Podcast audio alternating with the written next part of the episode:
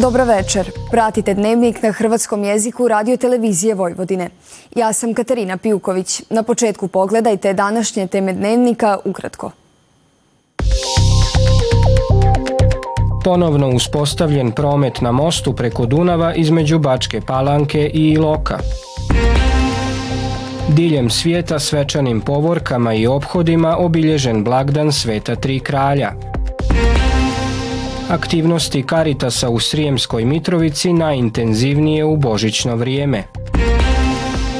Sutra u Vojvodini oblačno s kišom i padom temperature tijekom dana.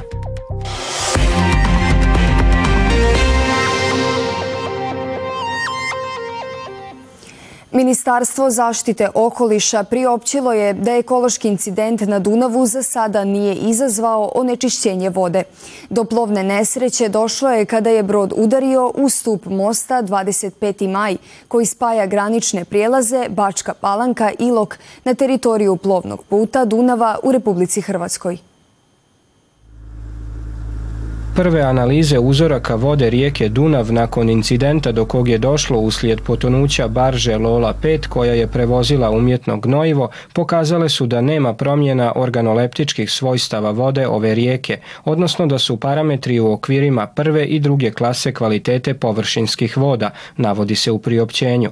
Most preko Dunava između Bačke Palanke i Iloka koji je zbog incidenta bio zatvoren radi provjere stabilnosti ponovno je otvoren za promet kao i granični prijelazi između Srbije i Hrvatske.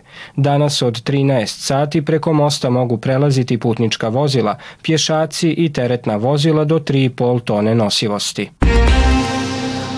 Prometna policija najavila je da će i nadalje provoditi pojačanu kontrolu na svim cestama kako bi bilo spriječeno počinjenje najtežih prekršaja, prekoračenje brzine i upravljanje pod utjecajem alkohola i psihoaktivnih tvari.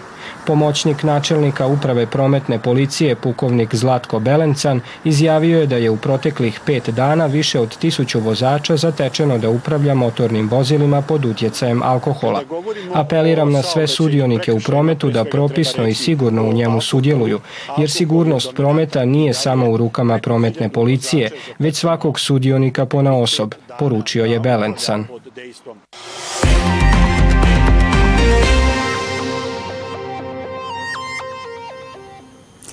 Kršćani koji se ravnaju prema Gregorijanskom kalendaru diljem svijeta danas proslavljaju blagdan Sveta Tri kralja. U tom povodu svečana procesija upriličena je i u Češkoj prijestolnici. Odjeveni u duge haljine i sjedeći visoko na devama, tri kralja su u pratnji bubnjara jučer prodefilirali središtem Praga, od znamenitog Karlovog mosta do Starogradskog trga. Tradicionalna je to povorka kojom Česi obilježavaju kršćanski blagdan bogojavljanje i ove godine mnogi građani Praga okupili su se kako bi ispratili spektakl u povodu proslave dana kada su biblijska tri kralja prema predaji posjetila malog Isusa i darivali ga zlatom, tamjanom i smirnom. Baltazar, jedan od trojice kraljeva, prikazan je kao čovjek tamne boje kože, što je često slučaj na bogojavljenskim obhodima u Češkoj.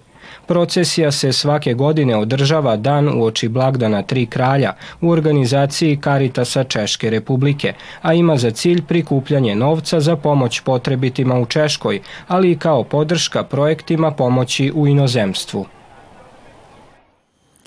Smisao i poruka Božića je da bi ljudi trebali osjećati obvezu prema siromašnima i pomoći im, jer je Isus Krist rođen kao siromašni prognanik. Prepoznaju li to ljudi i danas i pomažu li siromašne, doznali smo u Karitasu u Srijemskoj Mitrovici. U svoje redovite projekte Caritas organizira najviše aktivnosti za vrijeme božićnih blagdana. Caritas Sveta Anastazije i Sremske Mitrovice posebno je pomagao i pomaže ljudima koji su u potrebi, te obiteljima sa više djece i bolesnima.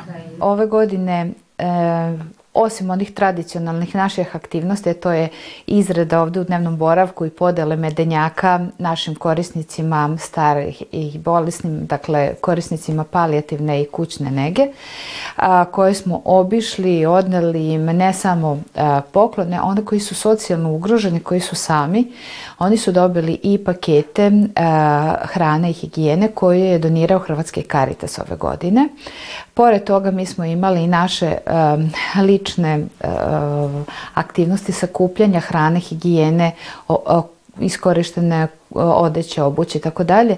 I onda smo formirali shodno svakom korisniku i njegovim potrebama pakete i to smo im odnosili. Znači da li je onaj ko nema porodicu, naravno da bi mu trebalo više hrane za ovaj period i naravno u skladu sa njihovim potrebama, tako smo i darivali.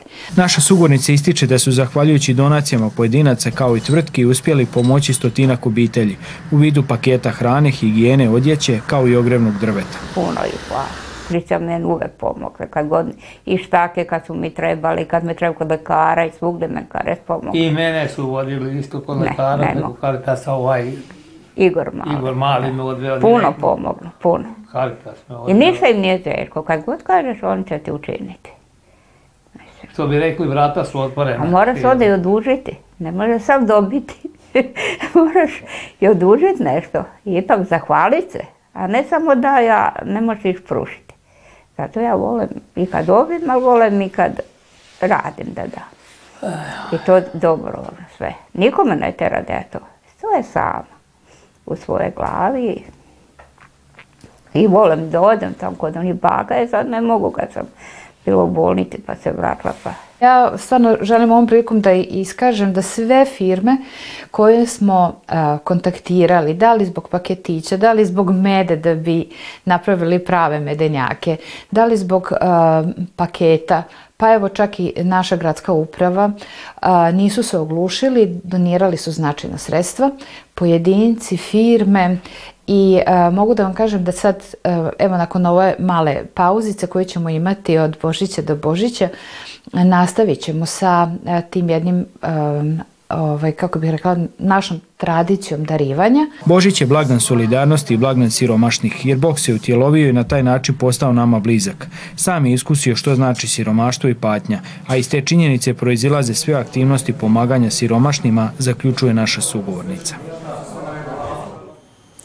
Prošle subote, 30. prosinca 2023. u 76. godini života u Beogradu je preminuo redatelj dokumentarnih i igranih filmova i predsjednik zajednice Hrvata Beograda Stipe Ercegović. Rođen je 1948. u Beogradu, a njegova obitelj podrijetlom je iz krila Jesenice u Hrvatskoj – Školovao se u Beogradu, a znanje iz filmskog redateljstva stjecao je na Fakultetu dramskih umjetnosti.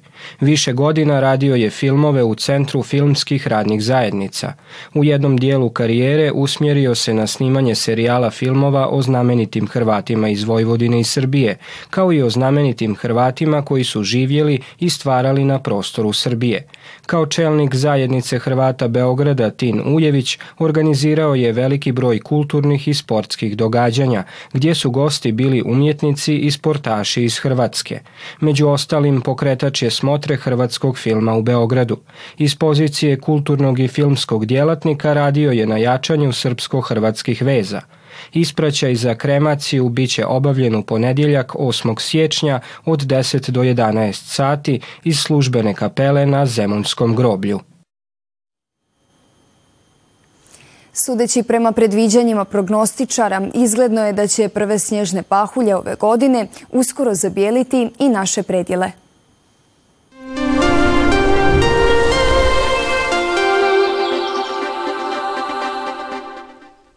Sutra oblačno s kišom i padom temperature tijekom dana. U noći na ponedjeljak jače zahladnjenje i kiša prelazi u snijeg. Zapuhaće pojačan sjeverni vjetar. Tlak ispod normale. Jutarnja temperatura od 6 do 10, popodnevna od 6 na sjeveru do 11 stupnjeva na jugu Banata, a najniža temperatura pred ponoć od 1 na sjeveru i zapadu do 4 stupnja na jugu Vojvodine. U ponedjeljak zamjetno hladnije i oblačno sa snijegom u većini krajeva. Toliko u ovom izdanju Dnevnika koji možete gledati i na zahtjev putem internetske stranice www.rtv.rs. Vidimo se u ponedjeljak u isto vrijeme. Hvala na pozornosti i ugodan ostatak vikenda.